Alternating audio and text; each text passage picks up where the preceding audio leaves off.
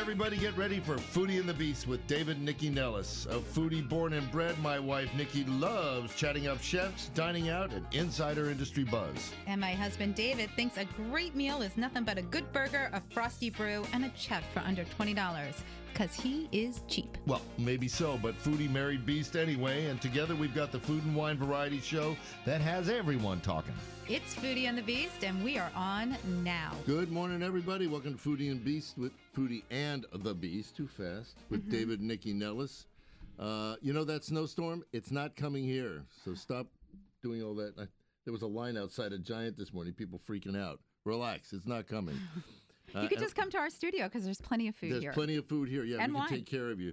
So uh, Mauricio Fraga Rosenfeld closed Mate ab- in September, and he opened a new restaurant called Sucheria. Okay, you're not doing this right. So Mauricio had a bunch of restaurants here about 10 years ago. Are you my mommy? right? 10 years ago. And then uh, he left.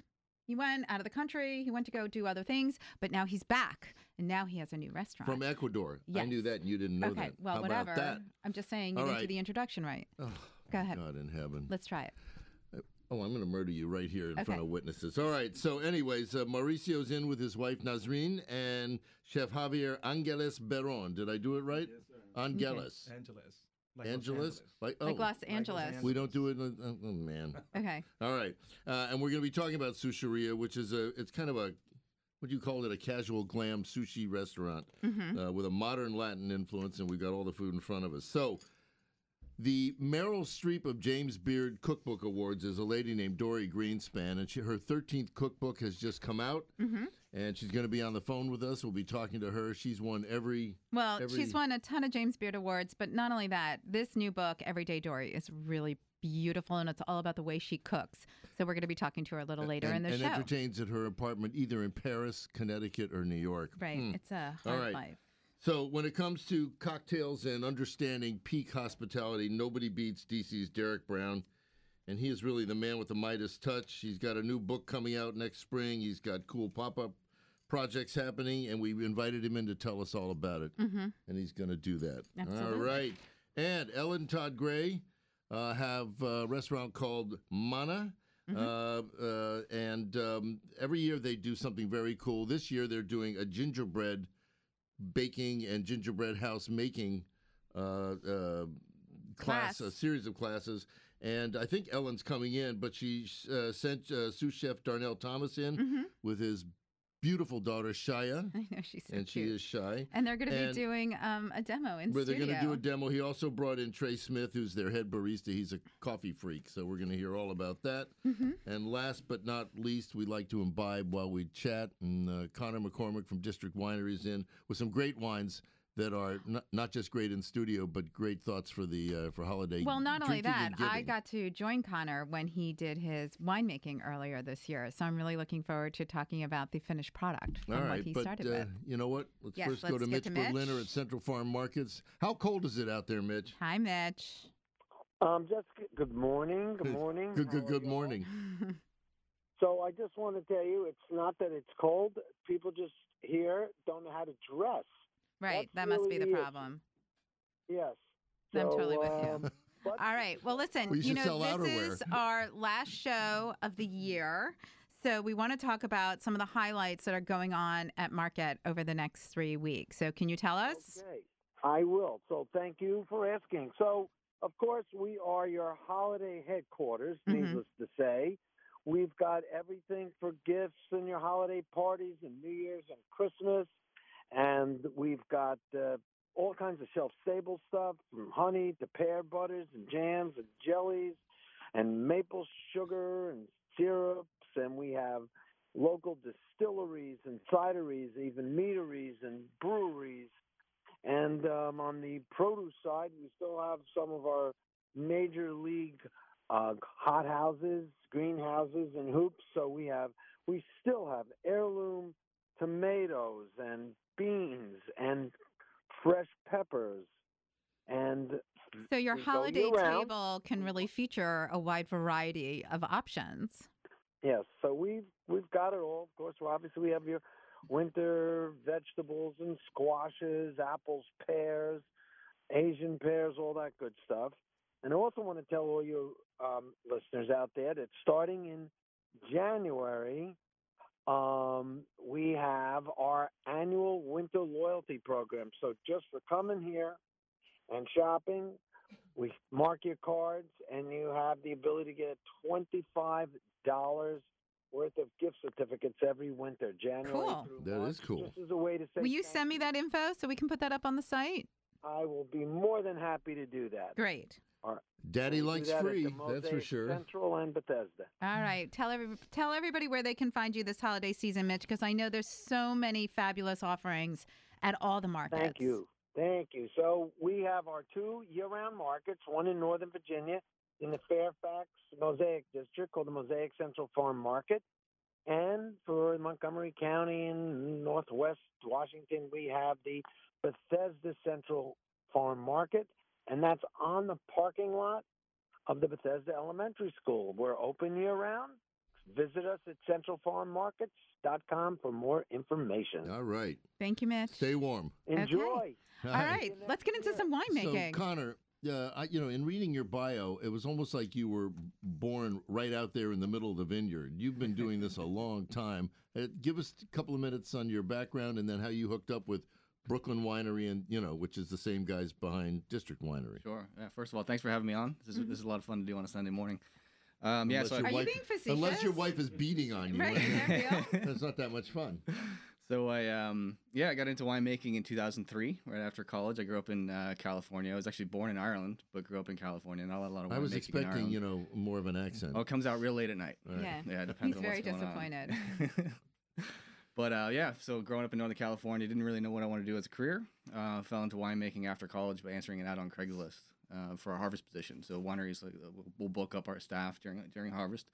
Um, you know, just extra extra hands to do all the, the hard work because we have a very busy season between you know September through November, sometimes Au- August now. But um, I thought this is great. I didn't know you could do that. You could you know go out and you know be out in a vineyard and drive a forklift and you know I had no idea how What are you, how three? wine- It's like, I got a truck for Christmas. hey, driving a forklift's a lot of fun. And then somehow you ended up with at Brooklyn Winery, Yeah. which was their first project, and so but as the winemaker, Yes, right? correct. So being an urban winery is a, it was a, sort of a brand new concept. I mean, now it's sort of a national trend, but Mhm. you you and the team there, Jonathan and Brian, Mhm. were kind of at the forefront of this concept. So can you explain it a little bit? Sure, absolutely. So, so growing up, I, I- you know, I've worked in Napa, worked in Sonoma, but I've also worked in a lot of cities. So I worked in San Francisco. We had a winery there Mhm. uh, that I worked at, and another one in in, um, in Berkeley, California. But um, they were all really fairly small uh, Mhm. things. So I connected with John and Brian in, in 2010. Had the idea to do one in the middle of New York City. And I was like, "There's no way! Come on, Right. how are we gonna do this?" So I went out and saw the space, met them, and we like we were like, "Yeah, let's go for it. Let's let's." Uh, we f- found an old nightclub, basically converted into a winery in about Mm-hmm. in a, we had about four months to do it. Uh, so we signed our lease in May, and then by October we're up and running making wine. Um, so it was a lot of fun, but we we've kind of taken it to a, a different level. We're adding a, a big layer of hospitality, so food, events, you know, combined with the wine. It, it, that's the, the the combo that really works. Well, and the district winery opened what about a year and a half ago? Two Yeah, years so we ago? opened uh, about in August of last year. Right. Yeah, and I 17. mean, it's right on the water at, in the Navy Yard. Mm-hmm. Um, beautiful space. Really one of the primo well, Oh, it's wedding. got a- it's wedding got a spots in the great city. full Absolutely is. service Yeah. Right. Yep. Restaurant and a and a bit huge event space, so it's Mhm. Yep. Yeah, so we do Quite an all do operation. everything, do full full production on site. So we brought in just uh, when you came in during harvest, we actually brought in 97 tons of grapes to the facility this year, which It is was about pretty just, just over wild. A 6,000 lot of cases of, wine grapes. this year, and that was our second harvest was this year. Uh, so we started in 2017 in District Winery. so. What'd you Um, pour us 1st Let's talk about what you pour. Sure, yeah, this is, this is a fun one. So this is a, it's called it's called our Cuvée Noir. Uh, This is Mm-hmm. a, a red blend that I do every year. Um, that's it's a Grenache based uh, wine. So this is uh, 65% Grenache, 35% Petit Syrah.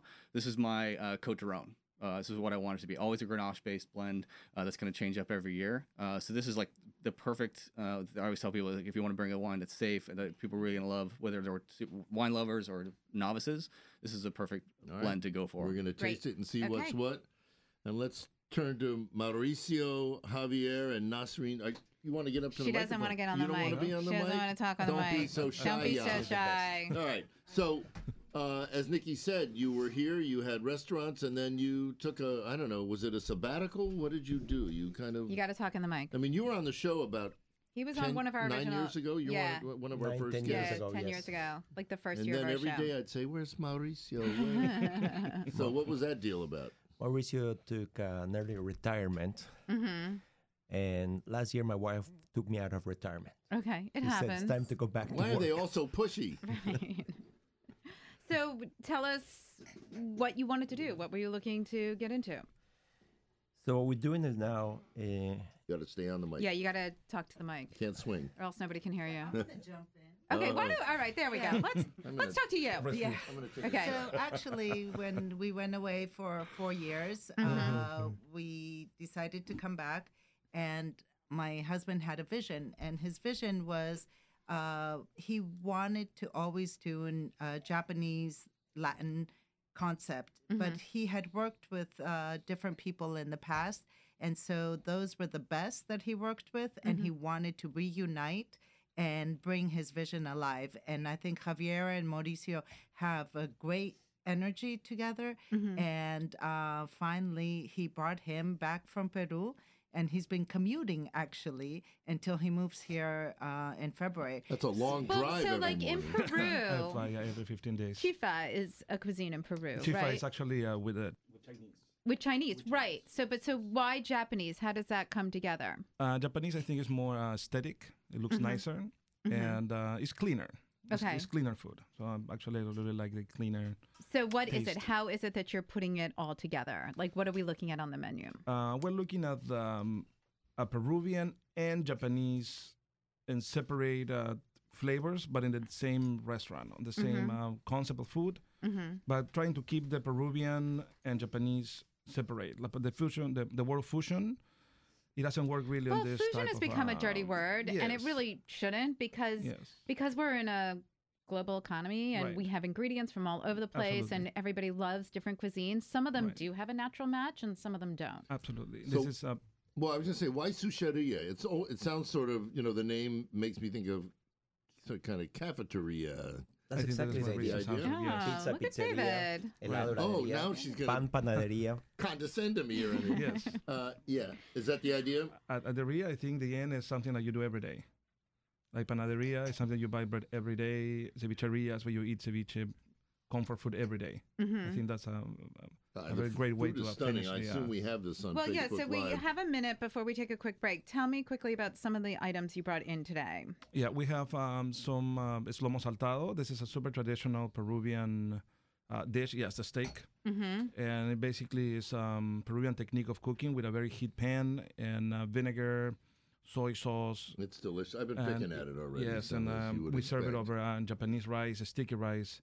So that's actually a very nice uh, combination of. Um, Mm-hmm. And there's of flavors. something in the That- back there. What's that? That's ají de gallina. That's another Peruvian traditional, and we made it with Japanese touches. Is Mm-hmm. it seafood or I can't? No, tell it's if it actually is chicken. Chicken. Mm. It's chicken and some ají ají amarillo sauce.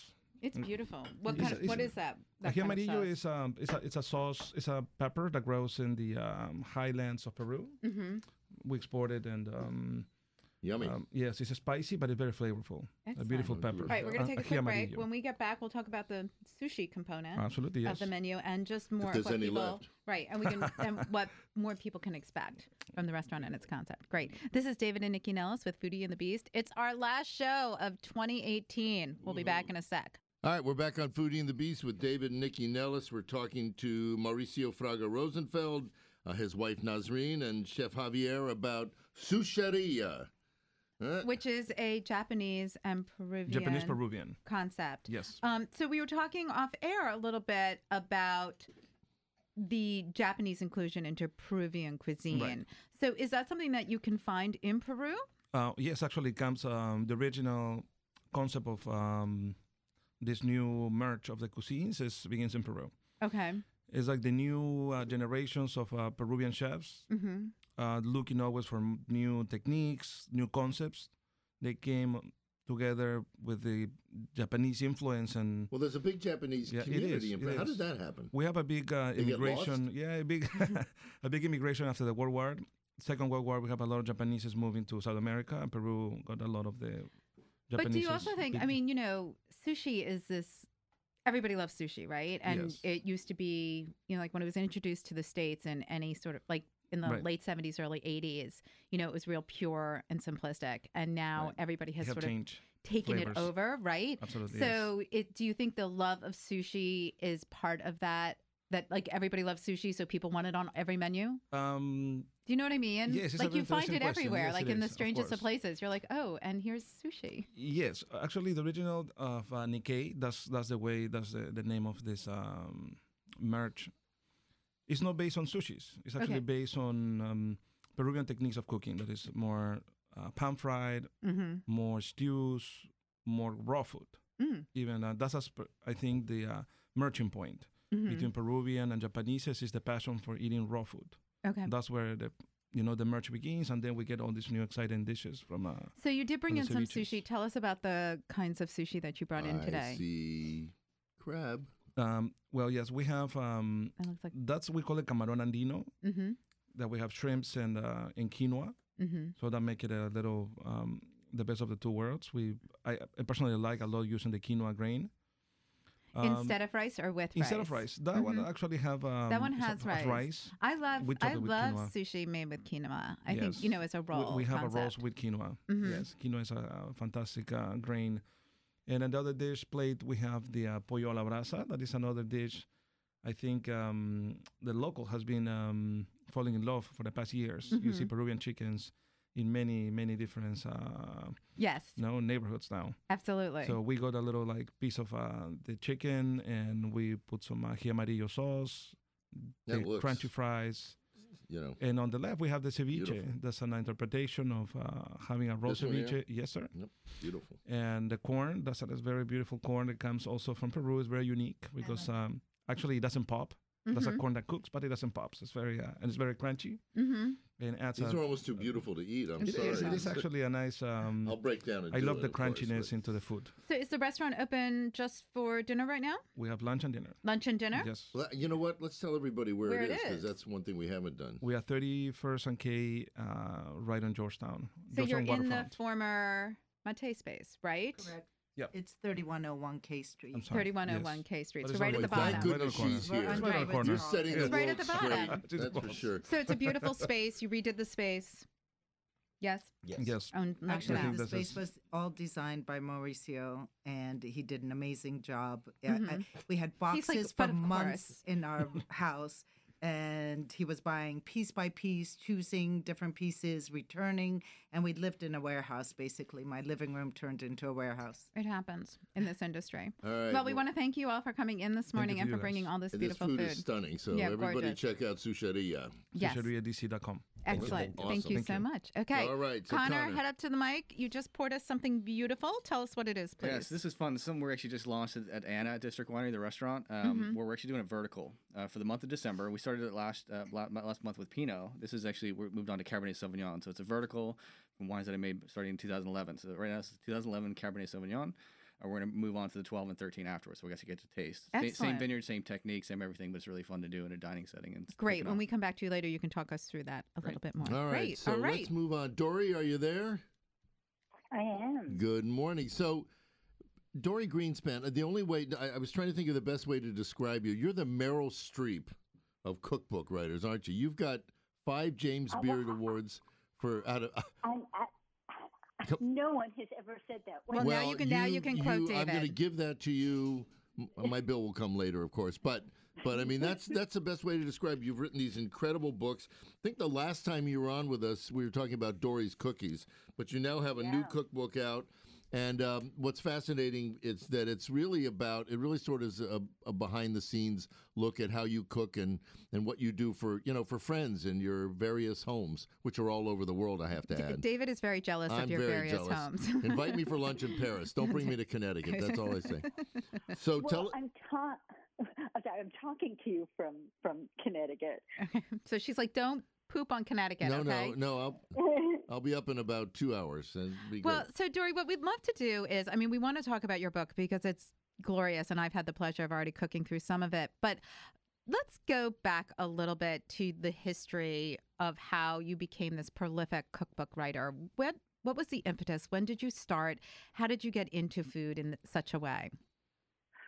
Well, It, it, it, it's a long story, and it started long ago. This is Everyday Dory is my 13th book. Right. If anyone had said this is what I was going to do with my life, um, anyone who knew me way back when would have just giggled. I had, I have, I have no culinary training. I taught myself to cook when I got married. I was 19 years old, and I had to learn to cook, and I also wanted to learn. Mm-hmm. And so this all came from um, practicing on my husband Michael, our son Joshua, our friend, and really wanting to do this. This truly was a passion. And I feel like, you know, I've been incredibly lucky to be able to work at something I love. Well, not very many people can take their passion and turn it into their profession. So, at what point were you able to take that passion for whether it was entertaining or cooking for your family and move to your start writing for the New York Times or start writing in general? When did it when did cooking translate to the page? After, so I, I didn't finish my dissertation in gerontology, the study, study of aging. I'm a little sorry now, but never mind. Well, I thought my wife was going to turn to me and say, "You should step up and be her her, her subject." Uh, right. but I didn't. and and after our son was born, Mm-hmm. it was my husband who said, "You know, you love baking. Why don't you try and make a career of it?" And I was very lucky. Um, I got fired from my first job. That wasn't really very lucky, but I was. But sometimes able to things start- happen for a reason. Exactly. I wasn't very good in the kitchen because I kept playing around, which is kind of what I encourage people to do with my recipes in my in my books. Mhm. But I started writing for Elle magazine in the late 1980s, and that's when I realized that I could put um, food and writing together. hmm And then once you started doing that, I mean, how did you come up with the concept for your very first book? I was doing a lot of baking, Right. And Because I um, think most people think I- of you as, I mean, this book to me, it's not a huge departure from some of your other books, but y- you're really known for your baking advice and your baking cookbooks. um, Exactly. And somebody said to me recently, I didn't know you cooked. well, you know, I Don't they think you eat uh, things other than sugar and butter and I'm flour? guessing this is somebody who won't be invited back. Well, no, it's just funny because of course I cook, and you know I, I'm I'm a responsible adult. I fed my kid dinner. You know he ate his spinach before he had dessert. right. But this this book, it it is a departure because although you'd rather be invited to Paris, most of these recipes come from my living in Connecticut, an hour round trip from a supermarket. hmm So these recipes are really simpler um, and more practical than um, many of my other recipes because I had to rely on very basic ingredients and I had to be nimble and you know kind of shop in shop in my refrigerator and pantry. Well, actually, that's what I thought was really fascinating about this cookbook compared to some of your other ones, which are, I mean, this is not a criticism, but they're a little more labor intensive. And, you know, like some of your chicken recipes, uh, there's small little tweaks to like a classic roasted chicken. Like you just put something else in there, or like your gougères, which I also thought were really interesting. with You, the walnuts and the- yeah, you know, you just found and lots of mustard, yeah. Right, like lot and your um, umami burger. You found lots of little ways to take, I think, um, items that more and more people probably are cooking at home and sort of raise the bar a Well, little let's bit. ask about that because is that just uh, you're, ma- you're you're making it and you say, "Ah, what the hell? I'll throw this in," or are you experimenting with 15 different kinds of uh, ways of doing it before you hit on the one that works? Well, actually, most of my cooking is a kind of, oh, look what I have. I wonder how that would be in a recipe. And so, Mhm. for instance, there's a stew in the book that I love. I gave it the longest name, so instead I call it the stew on page 149. okay. Um, I called it, where is it? Here. It's subtly spicy, softly hot, slightly sweet beef stew. Very descriptive, but impossible to remember. hmm And this was one of those recipes I started to make a very classic French stew. I had chunks of beef and I was marinating them in red wine. And as I was going to into the refrigerator to leave it to rest overnight to marinate, I saw gochujang, which is a ch- uh, The a Korean sauce. mm, chili. Yeah, chili paste. And I thought, oh, that might be good in there. Mm. And as long as I was, um, you know, in the refrigerator looking at the door, I put in some soy sauce, and um, so this stew went from Connecticut to France to Asia and then back again. And it was only after I made it that I thought, oh, this is good. I should have written it down. I should have paid attention to what I was doing. and so, and that's true of a lot of these recipes. Once, once I've made something and I like it, then I work to formalize it as a Mhm. recipe and Well- to get it just right. Well, what was also, I mean, first of all, the photography is once again It's Oh, uh, spectacular. really, I mean, it's just so bright and clean and inviting. I mean, it really make. I, I think Thank you. when you look at those pictures, you think, I, I want to make that. I want to make something just as I beautiful. look as at him that. and think I want to eat that. Right, It's 'cause totally he doesn't different. cook. Well, that's well. I need both of you. Um, Right. but yeah, El- Ellen Silverman took the photographs, and Mhm. I, I agree with you. I think they're just beautiful. yeah, they're, really, really they really convey the spirit of the book. Well, so with the holidays coming up, I mean, obviously this is a wonderful gift item, but what are some of the dishes in there that you th- would advise people for? Because, you know, there's a lot of impromptu entertaining during the holidays um, or gift giving. What are some of your favorite recipes in this particular book that you're like, have this, ha- keep all these ingredients ready so that you can just throw it together at the last minute? So two things that I serve all the time, and they're great for the holidays because you make them ahead. And they're very versatile. Mm-hmm. One is the ricotta spoonable. Oh, I, I And love that recipe. Right, just ricotta with herbs, lemon juice, and oil. And I Mhm. keep a jar of it in the refrigerator because it's good on crackers, on toasted bread. You can fold it into pasta.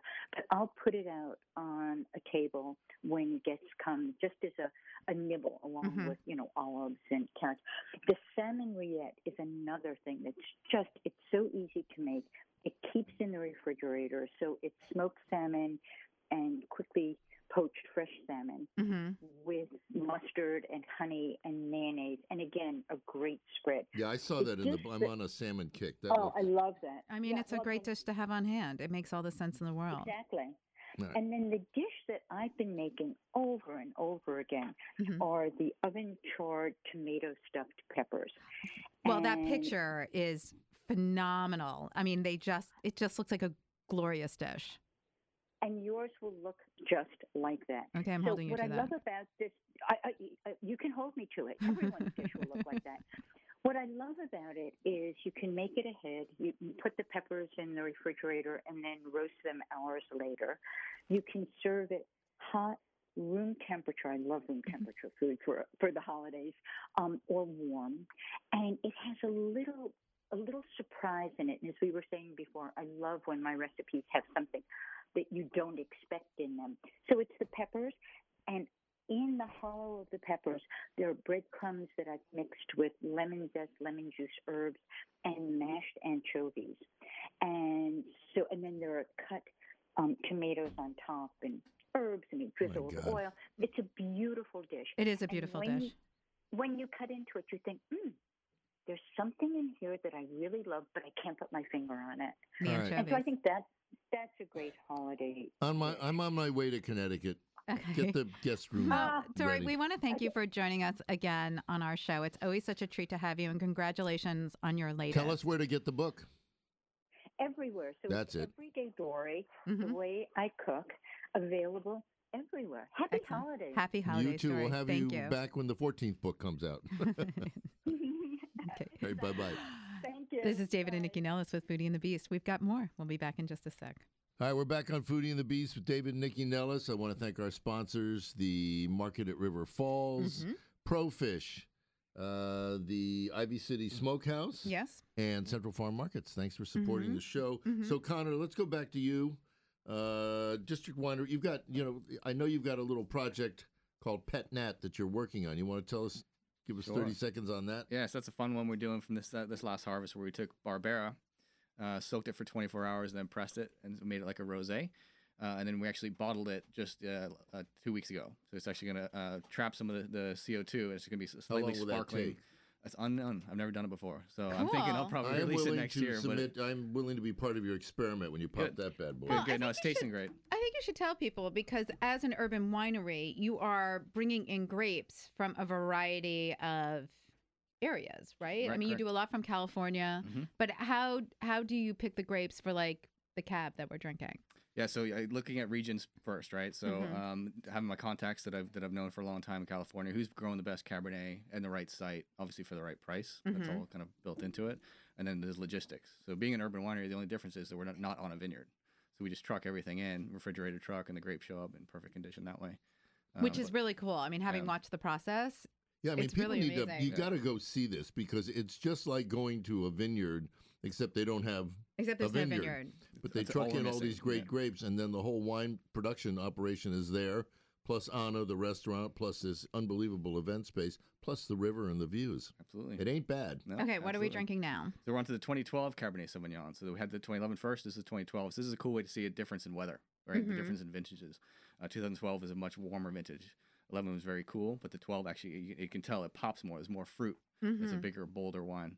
Hmm. Uh, it's really fun to see. See Great. the side by side. Thank you. All Okay. right, so now I have the pleasure of introducing to the microphone a true Renaissance or Renaissance man, Derek Brown. Derek is uh, he's a leading sp- he's really the guy that brought cocktails back, I, not just in D.C. but back into vogue uh, around the country. I give him all that credit.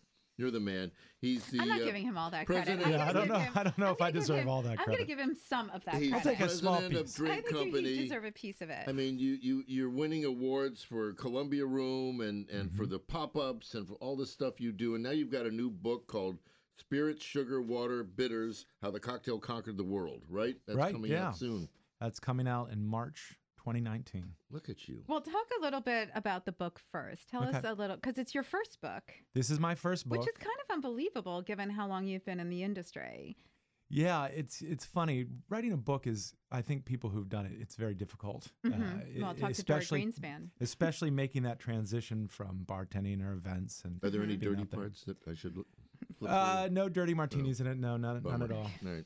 um, but but it- it was uh, something I'm passionate about too. I've Mm-hmm. I've I've always been a writer, and so putting that work into it was really worthwhile. And so um, what I wanted to do is really just tell a story of the cocktail, kind of over the bar. Mm-hmm. You know, I think I'm not really a historian. Um, I do like to research and learn all about the stories of the cocktails and the spirits and the people behind them. Mm-hmm. And so this was my opportunity to kind of dig into that and in a casual tone kind of talk to people about it. And- Right, because I mean, there are a lot of cocktail books on the market. So Mm-hmm. to bring your voice to the table, you have to have a sort of specific yeah, thing and that this you want to is get out there, right? this is from a bartender or, or Mhm. former bartender. I don't really bartend anymore, right. but but I think that that's a s- a, a- definitely a different voice. Um, also, this is one of the first books to really just take it from the beginning of the cocktail, even before that, all the way to the present. So I think Okay. Mm-hmm. one of the most interesting parts of it to me was to write about here and now, to write about what I call the platinum age of cocktails. Well, Well- it's really. Oh, sorry. Well, let me just jump in because because you know you had this. If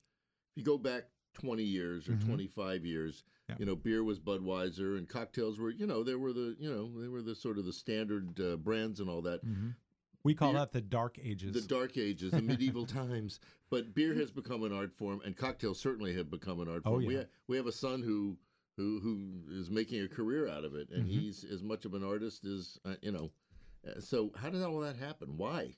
How did all that happen for you? Well, for me, you know, I got involved in cocktails, gosh, so long ago, probably about 2000. And But weren't you in wine One. first? You were in wine. well, actually, I was a bartender first. Um, Okay. and then at that point, a lot of people would come up to me and say, What do you really do? You Right. know, I, and, and to me, that was. I'm a- an actor. Oh, yeah. Well, a lot of bartenders did other things. But, Right. But that's what I really wanted to do is be a bartender. So I was searching for some level of legitimacy. Mm-hmm. And right, we there was a growing sort of movement around sommeliers and that becoming more important.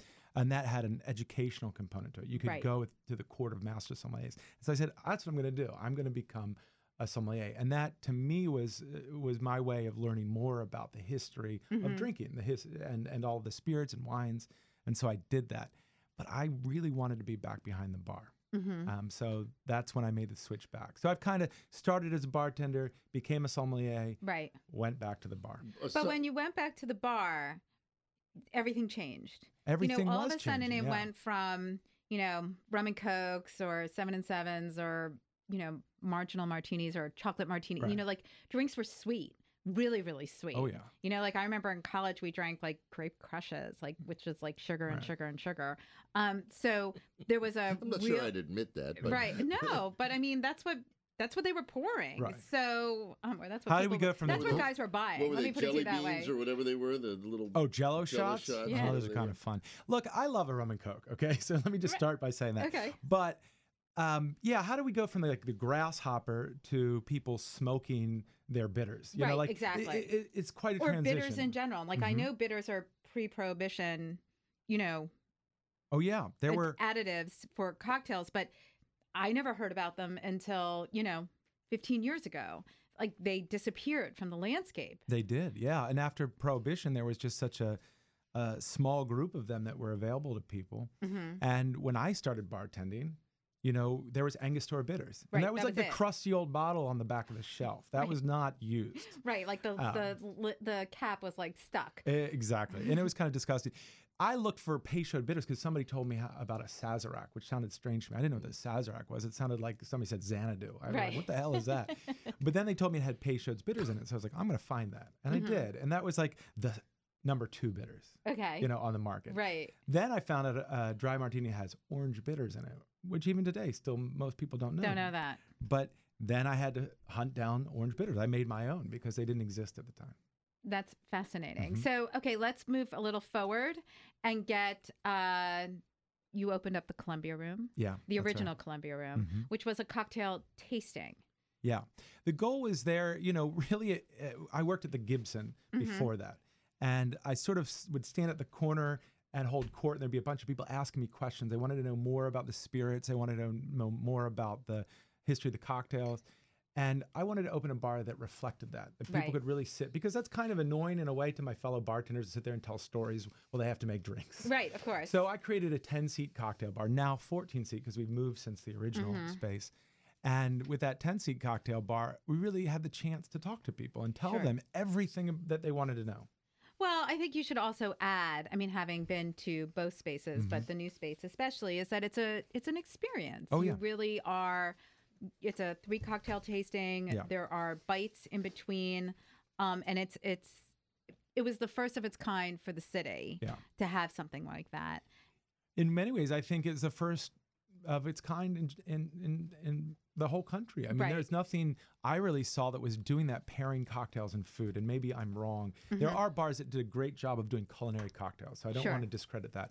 But this was sit down. This is like a tasting menu Mm-hmm. um, with food, and it's a culinary experience. And I think it remains that. and We keep it uh, kind of growing the menu and, Mm-hmm. and expanding our techniques. And right now, the the bar is better than it's ever been. And let's move back a little bit because you also have your pop ups, Mhm. which you had three restaurants right next to each other. Right. Southern Efficiency, Mockingbird Hill, Mockingbird Eat the Hill. Rich. Right. And then you decided to go a totally different route Yeah, we did a holiday pop up bar uh, called Miracle on Seventh Street, which is actually running right now. right now, right? But we three years did ago? Was three it three years years ago? ago, Yeah. And uh, you know, at the time, it was only in Mockingbird Hill, which is a sherry bar. Yes. And it, I don't think I have to tell most people sherry bar is not like a banger. Like most no, people, Sherry and Ham Bar. Right. Excuse me. we did something sort of obscure, sort of fun for us, Mm-hmm. something that we wanted to introduce p- for, to people. But we went when as soon as we opened this sort of holiday themed Christmas Hanukkah, we all of a sudden were selling more sherry than we ever had because we put it in the cocktails. Right. And so, in a way, we felt like this even extended our mission more.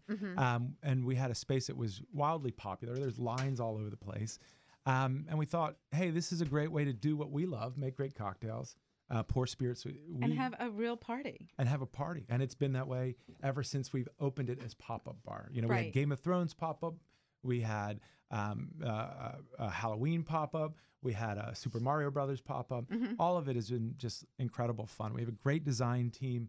Um, that does it. We have a great staff that makes a cro- Well, cocktail. not only that, I, I There's think it always allows uh, a line. When you there- go by I think there, that it allows everybody to get their creative juices flowing, Oh, yeah. right? So it's really, and really I will different. sit on the iron throne. Okay, That's right. so what? Winter is here, actually. What's next?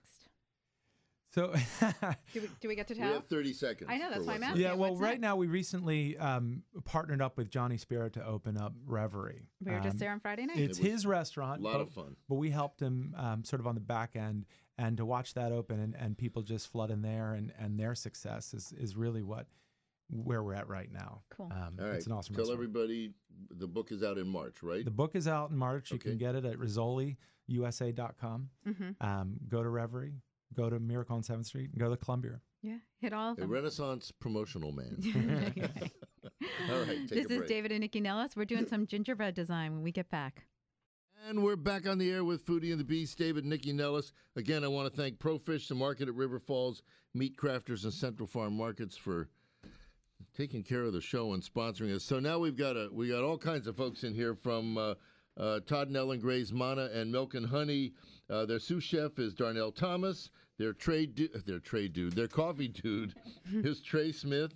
And Ellen Kassoff Gray is here, and we've got Darnell's daughter Shia in here we too have a special guest and star. A special guest star. We're talking gingerbread classes and gingerbread houses. So Darnell, you want to grab a mic and talk to us about that? so Yeah, let's absolutely. talk about gingerbread. Why houses. gingerbread? Gingerbread honestly has Get been up to the mic. around. You gotta- uh, gingerbread gingerbread has been around for centuries now. Mm-hmm. Actually, been uh, researching it a lot over I, the last. I was year. there when it was invented. I probably can believe that. no. Everybody giggles. when you oh, say thanks a lot, Darnell. so yeah, we found out that uh, gingerbread houses were pretty much uh, m- uh, made popular from the Brothers Grimm series, uh, Hansel and Gretel, where the two little kids wandered into the forest and The witch's stumbled house was upon- gingerbread. Yep, the witch's house was gingerbread, and they seen all the nice candies and cookies and all the stuff decorated with it. And of course, what kid wouldn't be attracted to that? So, What adult wouldn't be attracted to that? Exactly, you Just know. saying. so we pretty much uh, go go off of that, and we pretty much decorated exactly how anybody would like to. Take so you're it. doing classes? Yes, we are doing two classes. The first one is sold out on December 20th. On the 23rd, we s- do still have four spots open Mm-hmm. Wow. to all the listeners out there. Cool. We're opening both classes just. Yeah, for All sure. right, well, that's good to know. We'll put that out there. But so let's talk about gingerbread because it kind of gets a bad rap because Yes. everybody coats it with like icing and candy. So it just becomes this conduit Mhm. for the icing and the candy. Exactly. But so, what do you do to make your gingerbread not only um, pliable to build a house, but also tasty? Yes. Uh, so what we do differently than any other gingerbread recipe, um, usually with the regular gingerbread recipe, it's almost like a regular cookie, like a gingerbread cookie. Mm-hmm. So you usually cream the butter with the sugar, and you don't cook the sugar at all. In our recipe, we actually cook the sugar down with all the fat and the molasses and the cornstarch and water to pretty much get it more durable. So All right, you how many people in studio are like, let's break into yeah. that gingerbread house? yeah. Actually, it might be a little hard. Like I said, we cook the sugar. So when you cook sugar, think of like a lollipop. The Yep. more you cook sugar, the more harder Harder it it gets. gets. So right before like a hard ball, it's like a softball stage. So we add that into our dry mix when we make the the dough from it. And it actually comes out a little bit lighter than usual um, because we use light corn s- corn syrup. But you Okay. can get the recipe on uh, quincehospitality.com.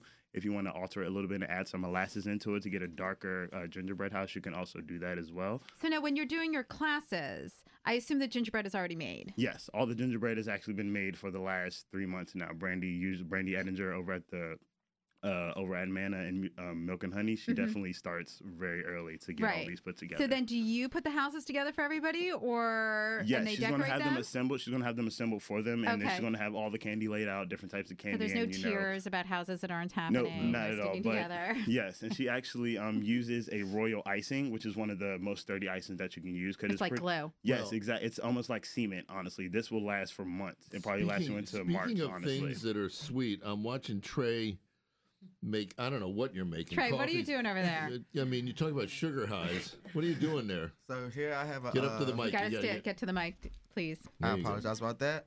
Here I got a salted caramel mocha, which is um our finest espresso from Swings, which is a local roaster here in Arlington, Virginia. Mm-hmm. Where's Tessa Um, for this? You gotta try it. Uh, one of the best coffee roasters out there at, uh, today. I don't really drink Starbucks or anything like that, but they're one of the best. So I like their coffee. Uh, it's a salted caramel mocha right now, and I'm working on a uh, actually a peppermint hot chocolate. it's really good. Um, These are all locale, right? I wouldn't say locale. Uh, you could But probably so did you, you source? could probably do non-dairy did you or source the something. coffee roasters? Was that something that you? Um, so I actually used to work downtown at uh, Pete's Coffee and Tea. Mhm. Uh, I want to say it's like 400. I mean, f- I forgot. It's on 11th Street, 11th That's and okay. E. And it's uh, it was a place right across the street from it, and it's actually a landmark movie theater now. Sure. I'm pretty sure you guys uh, heard about it. Mhm. And I see it always said coffee roasters, and they said Mesco. was like, I really don't know what that is, but uh, it, it seemed like it was probably a coffee roaster at a to- at a point of time. And then right up the street, they actually have a Swings coffee shop. So I always wanted to try the coffee, and I never really tried the coffee. But then when I got uh, the position of being the beverage director, I most definitely went out and searched my own coffee, and that was somebody that I tried. I tried so many different roasteries in Washington D.C. and the Virginia area, and they actually have the only coffee that I really really like. So, what is it about the coffee that you like so much? Um, it's really strong and robust. It's Mhm. not really like a um a weak or watered down coffee. hot? It's hot. Yes. Send it over here, son. He's like, I Let's want try that. it. I'm gonna We're try. gonna it. finish something, but you have to Oh, show that, the no, no, side. there's plenty of sugar on there. So, uh, The little, the little house on the side. All right. Oh, What's the yeah, I little forgot. house? Okay, so this is a new, this and is a then we new also coffee uh, oh, coffee yeah, because I was topper. still I was still trying to build the uh, build the drink. So Okay. they made little gingerbread houses to put on the side of the cup. I really think it's really cute. Oh. Everyone Uh, likes cookies with their coffee, you know, with their morning drink. All right, we, we only have a, a couple of seconds here. So, Ellen, this is an annual thing with you, right? It's it just started. Yeah, I know, but I mean, this is going to Yes, be every yes, year. Yes. And Shia, you got to say something. Shia's the Do you- cutest thing Shia, ever. What do you like Say- about making gingerbread houses? I to like um with daddy making my house. There you go. That was Ellen faking Shia's she likes to make All right, gingerbread. better, yeah. you cute. So she was All our right. she was our first class tryout. See how they how they all worked, how all the kids. Worked. I love it. point. All right. All right. Tell everybody how they can get those last four seats. How do Uh, they you reserve? Can go, you can either contact Ellen Kassoff at ellenkassoff at equinoxrestaurant.com or you can go on quincehospitality.com and we'll have the link there for you also. Great. to go. Excellent. And of course, we also have thank the you. link on the listeryouwantit.com That's so people right. can get those sites as well. I, Uh, Tre- you should see how trim Trey is. I guess you're drinking a lot of coffee. I'm up all night working out. You know, actually, when I was in high school, I was on a marching band all four years. So Oh, all right. I'm pretty sure you guys have heard of Baloo Senior High Yes, School. we have. And we actually got the best, the best band in the land. Shout out to them. So um, I trimmed down actually during a Rose Bowl parade. So Uh-oh. once the Rose Bowl parade Boy, came are you around- dropping names? All right. Thanks, guys. Thanks. All right. so, Connor, come on back. We got a, about two more minutes here. What is this last wine? This is spectacular. Yeah, so I decided to switch it up. Saw all these, these sweet things coming in. I was like, oh, let's. Can you let's do go the there. Irish accent now? No, he's not Ah, it's, doing too, it. it's too way too early in the morning. Right. All Oh, right, all right, forget it. Um, yeah, so I, this is uh, Old Vine's Infidel. Uh, so it's Mm. much more jammy. It, it, the illusion of sweet. It's actually dry, so it means there's no sugar left in the wine, but all the, the, the ripe fruits and like It's cherry, delicious. raspberry, and then the vanilla. It kind of equates when I when I saw these these things come in. I was You're like, like, oh, let's I'm try, gonna let's go with switch it. that. Yeah, Um, That makes all the So this sense is in a the super world. fun wine. Like that. Uh, it's a big crowd pleaser. So it's kind of big and bold. So but- tell people what's happening. We have about a minute. Anything really exciting that's happening right now down at the winery that they I should mean, look can, for? can you actually get into Anna between now and Christmas? Anna's there's some some availability. Yeah, um, the uh, I think we're booked out for events all the way through 24th, so that's that's locked out. But um, you know, the restaurant doing tons of specials. Like I said, the, like the verticals, which is really fun. You can't really find that uh, anywhere, Right. Uh, which is a really fun thing for me to showcase stuff that I've made a long time ago. Now we're talking going back to 2011 now. Um, and then uh, looking forward to the stuff that we're going to release in spring, especially that pet nat uh, and our new rosé, which will be kind of Yeah, that brightening sounds up like a spring. so lot it's of coming fun. soon. Very Yeah. exciting. Yeah. Excellent. All right. Well, tell everybody where they can find you, please. Uh, so we're down at 385 Water Street, uh, down in the Navy Yard, uh, right next to the Navy Yards and the Yards. Um, come on down. We got a beautiful, uh, beautiful place, and uh, lots of things to do down there as well. There's an ice skating rink for the kids. And Great. Come by, do some wine tasting, and go out and get a good meal. we Terrific. got it all. All Thank you sounds so good. much. Okay, All right. great. That was a fun show. It was a fun show. And And, be sure to check out Susharia down in Georgetown and boy, the gingerbread classes. the gingerbread classes and, the Dory's winery, cookbook Dory's and Derek's cookbook. book coming out. Yep, exactly. Okay, we got to write a book. No, we don't. How about that is something getting we beat up on definitely by your wife on the we radio? don't have I'll to write do. that book. Okay. Um, so, well, while we're wrapping up the show, uh, 2018 has been a really magical year uh, for the DC restaurant scene with amazing restaurants opening, uh, incredible, the incredible options that are now available, whether it's fast casual, fine dining, or just um, regular dining altogether, brunches, lunches, dinners. There's so much happening in the DC dining scene. And we've been so fortunate in studio to really talk to the movers and shakers of the DC dining scene and people from both uh, national and international who are changing the way that we eat and drink, um, especially. For us, it was our 10 year anniversary. Uh, doing this show for the last 10 years has really been um, a joy. And 22 years of blissful Okay, Matrimony. That has nothing to do with the show. uh, but anyway, uh, we're very uh, grateful and fortunate to be able to get to do this every Sunday. Uh, and we are grateful to you, our listeners, for tuning in every Sunday with us. Don't forget, of course, we also have our show on Mondays at the Line Hotel, which will be celebrating its one year anniversary in January, Industry Night. Um, we want to especially thank Andy Mitchell, who we cannot do this show without every Sunday. Well, we can, but it wouldn't be any It fun. wouldn't be any fun. And nobody would hear us. That's was also another true. reason. And we want to wish you, our listeners, and all the people in studio today, the uh, healthiest and happiest of holidays.